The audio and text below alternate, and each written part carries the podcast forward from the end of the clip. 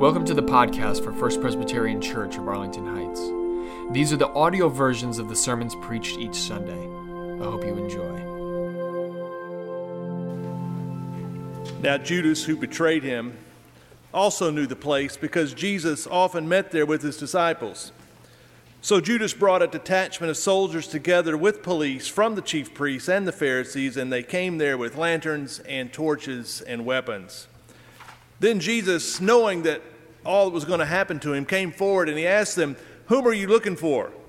And they answered, Jesus of Nazareth. And Jesus replied, I am he. Judas, who betrayed him, was standing with them, and when Jesus said to them, I am he, they stepped back and they fell to the ground. Again he asked them, Whom are you looking for? And they said, Jesus of Nazareth. And Jesus answered, I told you that I am he. So if you're looking for me, let these men go.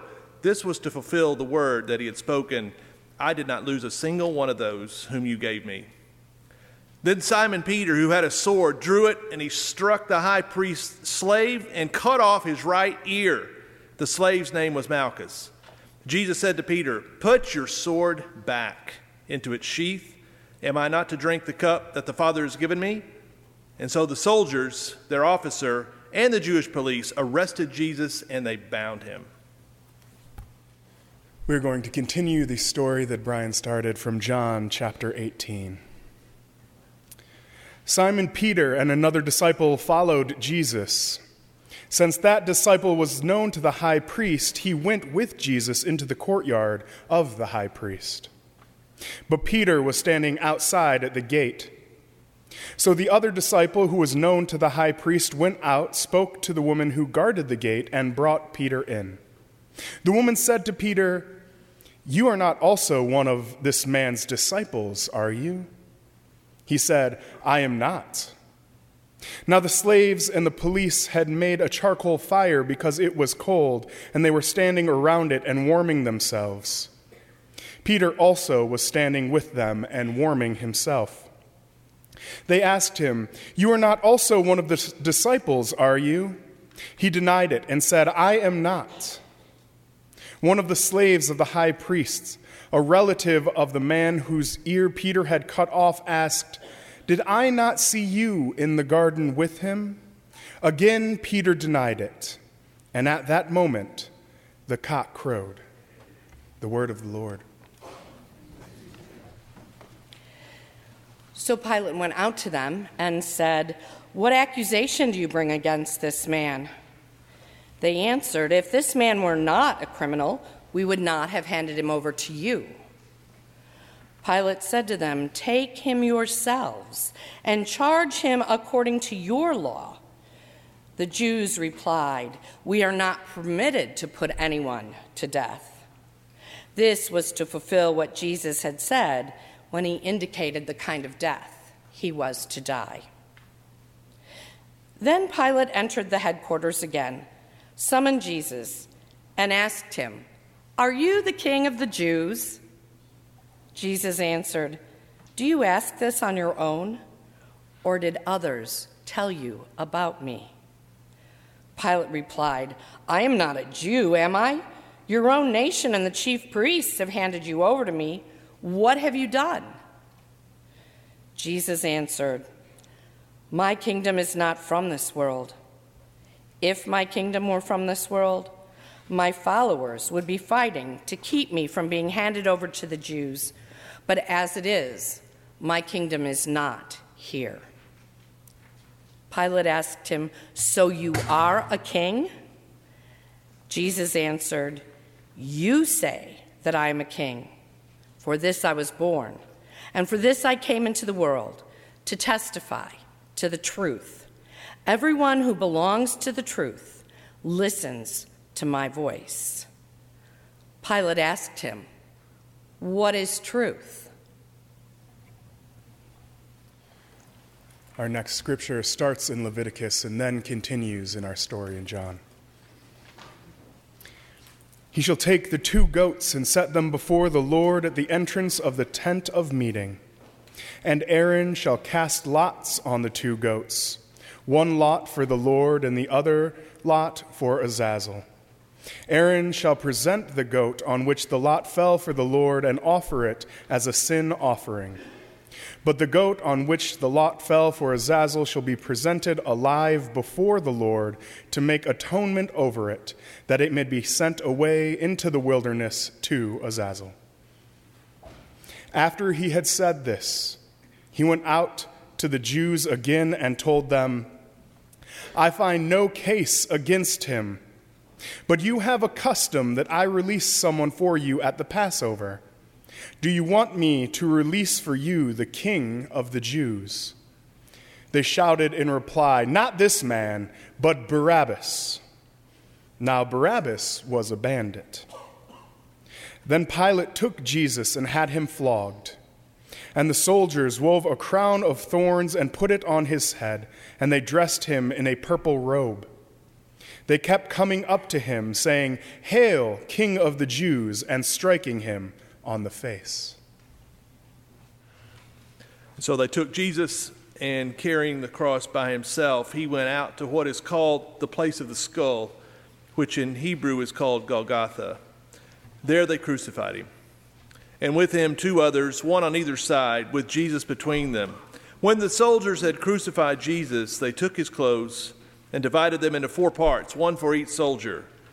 They also took his tunic. Now the tunic was seamless woven in one piece from the top. So they said to one another, Let's not tear it, but let's cast lots for it to see who will get it. This was to fulfill what the scripture says They divided my clothes among themselves, and for my clothing they cast lots. Meanwhile, standing near the cross of Jesus were his mother and his mother's sister, Mary, the wife of Clopas, and Mary Magdalene. When Jesus saw his mother and the disciple whom he loved standing beside her, he said to his mother, Woman, here is your son. Then he said to the disciple, Here is your mother. And from that hour, the disciple took her into his own home. After this, when Jesus knew that all was now finished, he said, in order to fulfill the scripture, I'm thirsty. A jar full of sour wine was standing there. So they put a sponge full of the wine on a branch of hyssop and held it to his mouth. When Jesus had received the wine, he said, It is finished. Then he bowed his head and gave up his spirit. Every year, Christians all around the world gather together in their houses of worship to remember the day of Jesus' death. Christians label this particular day Good Friday. But I've always had a tough time with that, I'll be honest with you. I've been quite baffled by the name of Good Friday because the first word that comes to my mind when I think of an execution is definitely not the word good. The word that comes to my mind is that's really bad. But looking back on it now, as I kind of go through and run through my mind, I ask myself the question why? Why did we call this particular day Good Friday? And the general reason I think that most Christians give for Good Friday is that Jesus' death on the cross, it ends up forgiving human beings of their sins. So I guess in a sense it's good for us, bad for Jesus in some ways. But yet, at the same time, I look at this word good and I think, you know, I don't know if this word actually matches given the way we use it in our common vernacular today. So, the word good, when we use it today, means positive or pleasant. So, if I say she's a good person, well, what I mean by that is that she has a positive or pleasant disposition. And so, in this way, the term Good Friday, I think it may send the wrong message these days to people on the outside of the faith. Because for those on the outside, what you have to realize is that they hear the term good and they assume that something positive or pleasant has happened, when the exact opposite is true.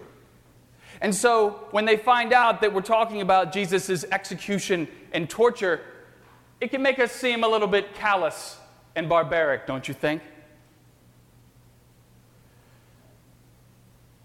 Now, if you go back 50 years, what you find is actually the word good takes on a totally and completely different connotation. The word good 50 years ago, it meant that something was morally right. So if I said 50 years ago, she's a good person, what I meant was that she is a morally upstanding individual.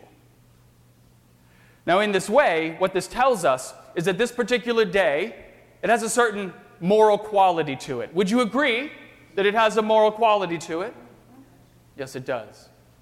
So perhaps a better term, given the way we use the word good in our common vernacular, is not Good Friday, but Moral Friday.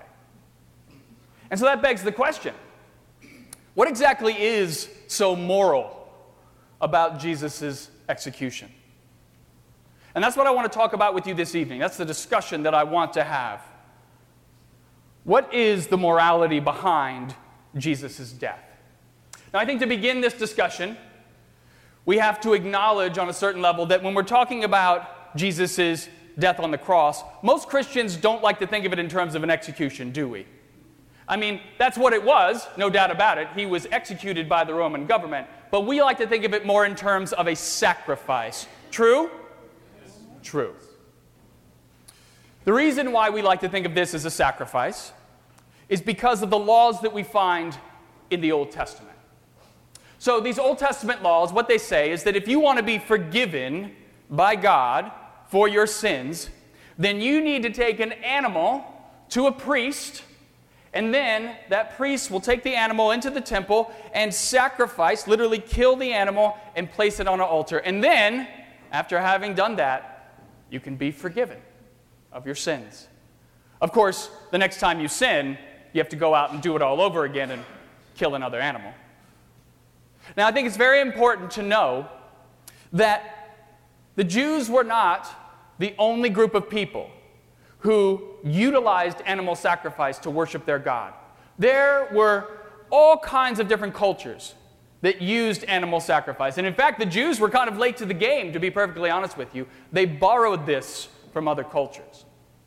So, this raises a really interesting question for me, which is why is it that these ancient cultures, why did they believe that killing an animal, sacrificing an animal, would result in you being forgiven. Why are those two things tied together?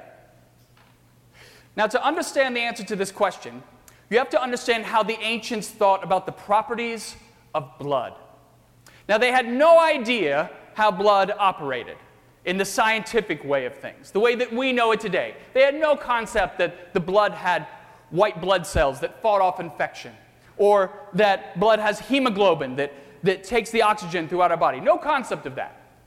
But what they did know and what they did understand is that your blood contained your life force. Because they had observed that you can lose a lot of different things on your body. You can lose hands, you can lose arms, you can lose legs, and you can still live. But if you lose all your blood, then you die. So if your blood contains all of your life force. Then, if that blood gets tainted with sin, then your blood and your life together, you have to realize that what that does is it means that your life has been tainted. So think of it this way if your blood is what gives you life, and then you sin, they believe that the sin had the ability to literally taint the blood. In a sense, it's like infecting it. So, in the same way that we kind of understand this idea that viruses and bacteria can infect our blood, they understood that our blood could get infected with sin. Now, the way that they understood you being forgiven is that you needed to get new, clean blood. Your blood needed to be cleansed. That's how you would be forgiven of your sin because if your blood contains your life force and your life force is tainted with sin, then you need that new blood, right? But the problem was they couldn't do blood transfusions, could they, back then? They didn't even know what that was. And so they believed that by sacrificing an animal, you would transfer the sin from your blood to the blood of the animal. That's how they thought about it at the time. And therefore, you would have this new clean blood flowing through your body. In a sense, right? That animal takes the blame for the sin that you committed. This is kind of like the concept of a scapegoat, right? That's the idea behind it. But we read, you heard TC read it this evening. We actually read the scripture from the Old Testament about scapegoats. And scapegoats are actually very, very interesting. It's important to know this little factoid. So, it was expected that if you were an Israelite, that you would make sacrifices all the time for your individual sins. This was an expectation. But one day a year, it was known as the Day of Atonement. The priests would get together and they would forgive all the sins of the Israelite people as a corporate body. That's what they would do. They would forgive all the sins together. So here's the way that it worked the priests would have two goats, and they would cast lots between them. That concept of casting lots, it's like flipping a coin in our world. And one goat, they would end up sacrificing it for the sins of the priests. Get rid of it.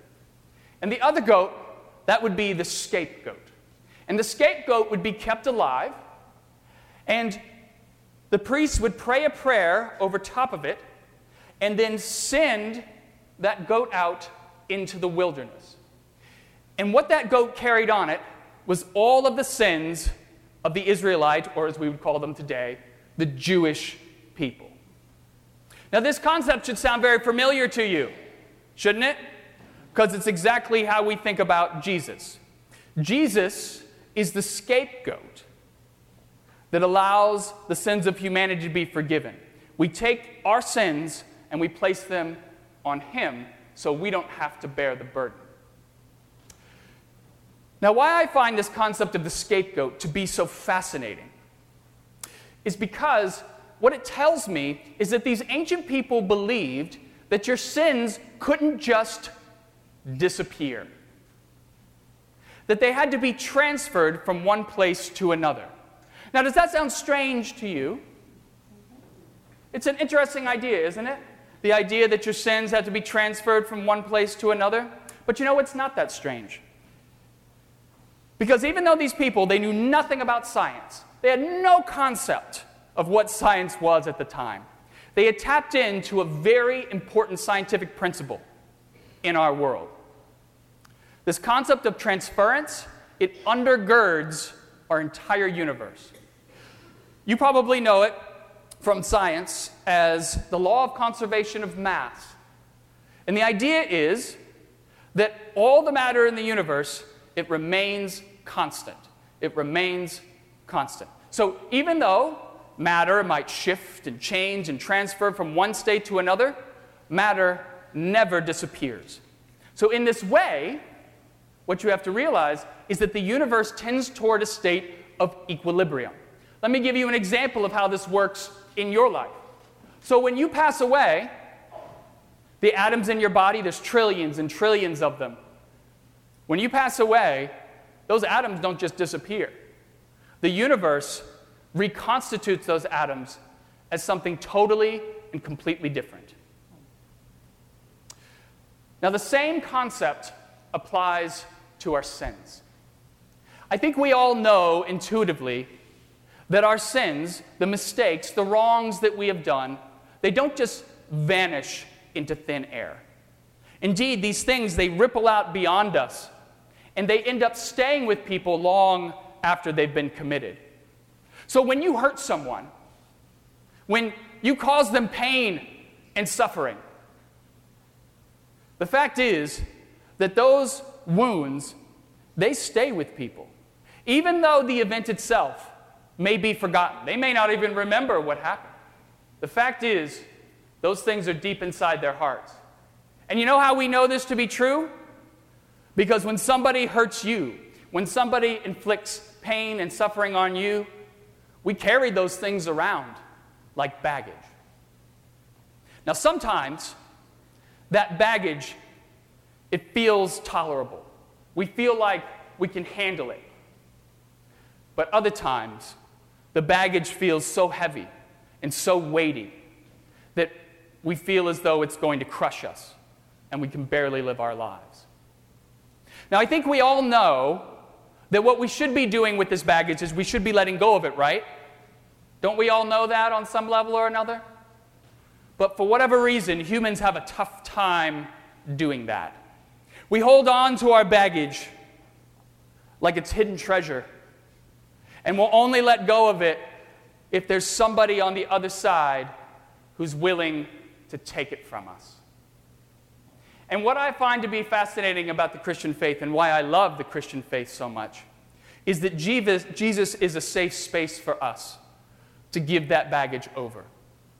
That Jesus is a scapegoat who's willing to take those burdens from us so we don't have to bear them ourselves. Now, in saying this, I want to reiterate something that I've said many, many times in various services since I've been here, which is that I do not believe that God needed Jesus to die so that we could be forgiven of our sins. I don't believe that to be true. And the reason why is because I think God can do anything. I don't think God needs anything to happen for us to be forgiven. I don't place God in that box. But what I do believe to be true is that we need that transference. Because without it, we have trouble letting go of those things that we hold on to so deeply in our hearts. You see, did God create the universe? Yes. Did God create you? Yes. So, if the universe tends toward a state of equilibrium, then don't you tend towards a state of equilibrium? Yes, you do. We all desire that in our life. But the fact is, if we want that stasis, we need somebody on the other side to take it. We need somebody to transfer our sins over to. And the fact is, if there's nobody there, we will hold on to them. And so Jesus has become the way that many people in their lives, they are able to get into this state of equilibrium that seems so hard for us to grasp onto. Now, I will tell you something. This idea that we attain equilibrium, that humans attain equilibrium through transference.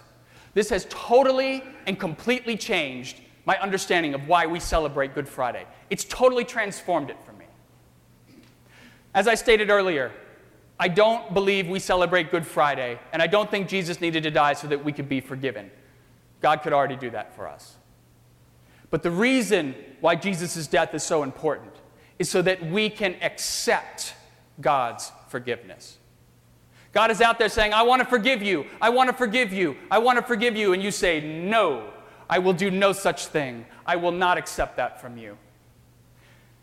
Because without somebody on the other side, without somebody there to take it, we are unwilling to transfer that to someone else. And so this is where Good Friday obtains its moral quality. Jesus is like the magnet that sucks in all of that wrongdoing, all of those things that we've done in our lives, the things that we're ashamed of, the things that we don't like, all of that pain and suffering, Jesus says, bring it to me so that it doesn't land on someone else. Because let's be honest, guys, let's be honest. Your sins have to land somewhere.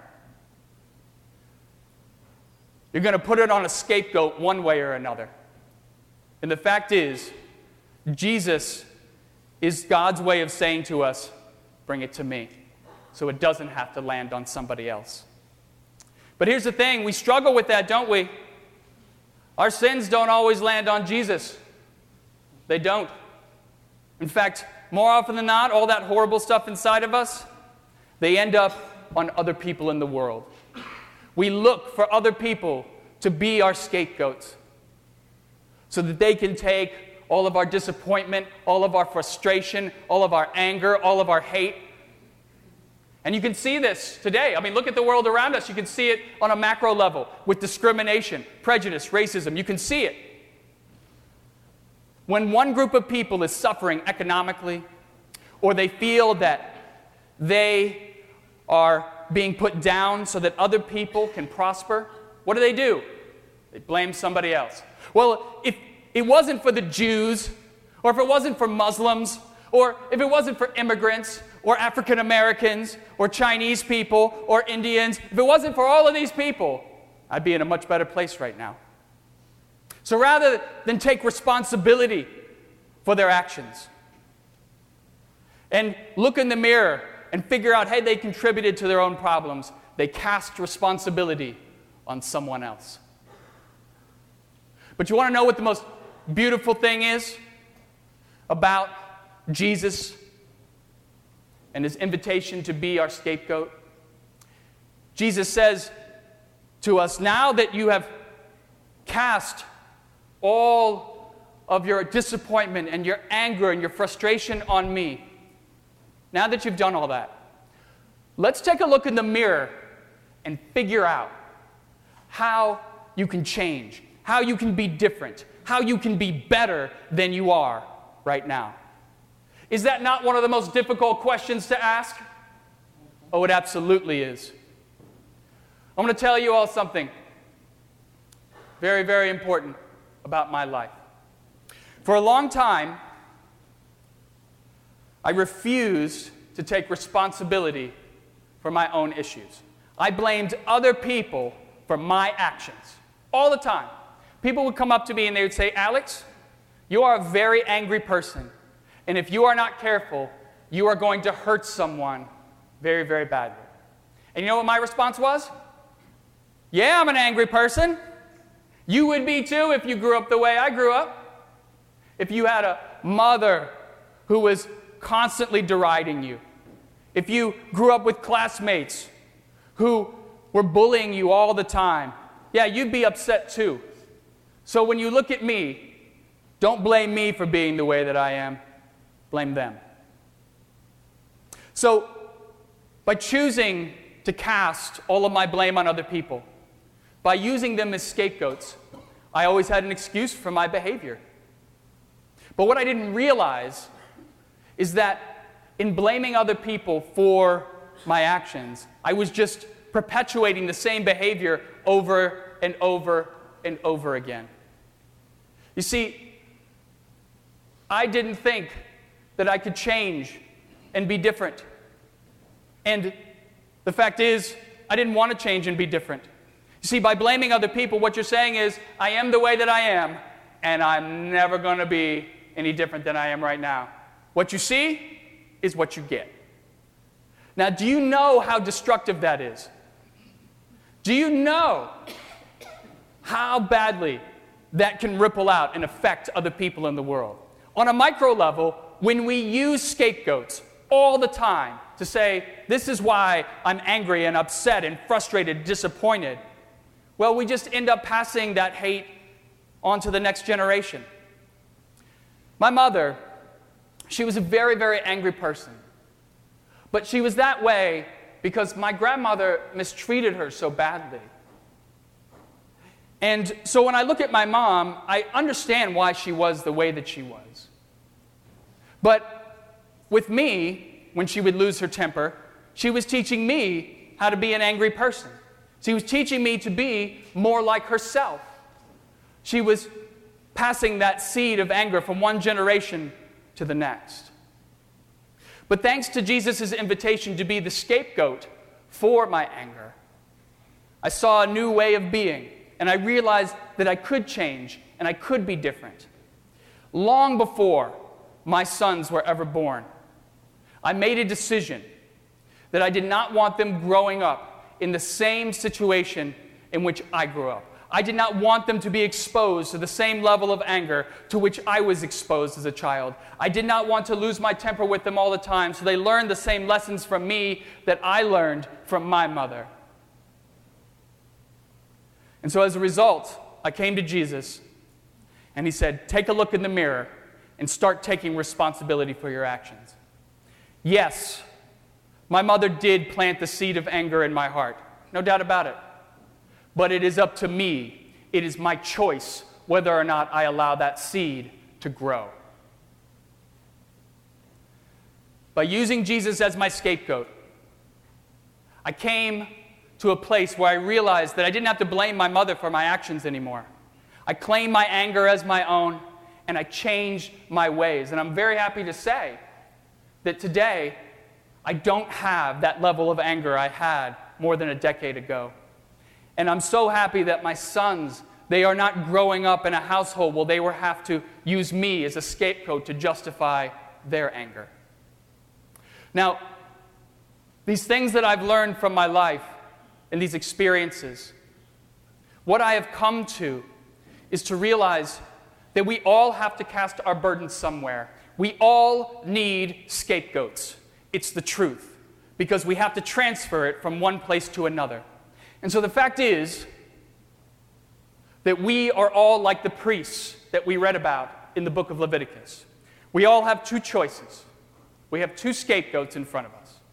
We can choose to cast our burdens on the people around us, or we can cast our burdens on Jesus. But unlike the priests who cast lots, it's not a matter of fate. We're not flipping a coin. We do have a choice in the matter. And here is the choice the choice is you cast your burdens on the people who you love and who you care for. You make them the bearers of your guilt and your shame. You make them the bearers of your poor choices and your pain and your suffering.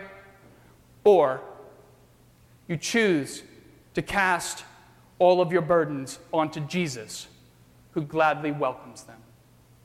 We all need scapegoats in our lives.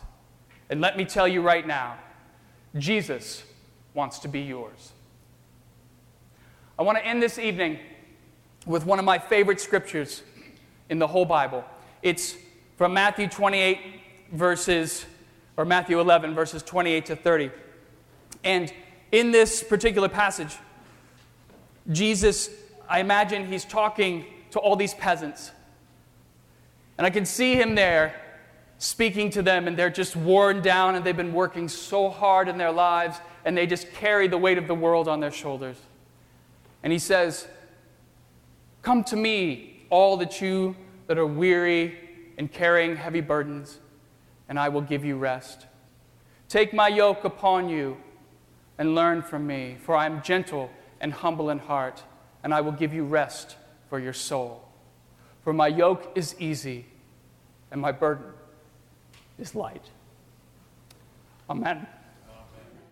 Thanks for listening. And if you want to learn more about First Presbyterian Church of Arlington Heights, please visit www.firstpresah.org for more information on service times, directions, and to learn more about the First Pres family of faith.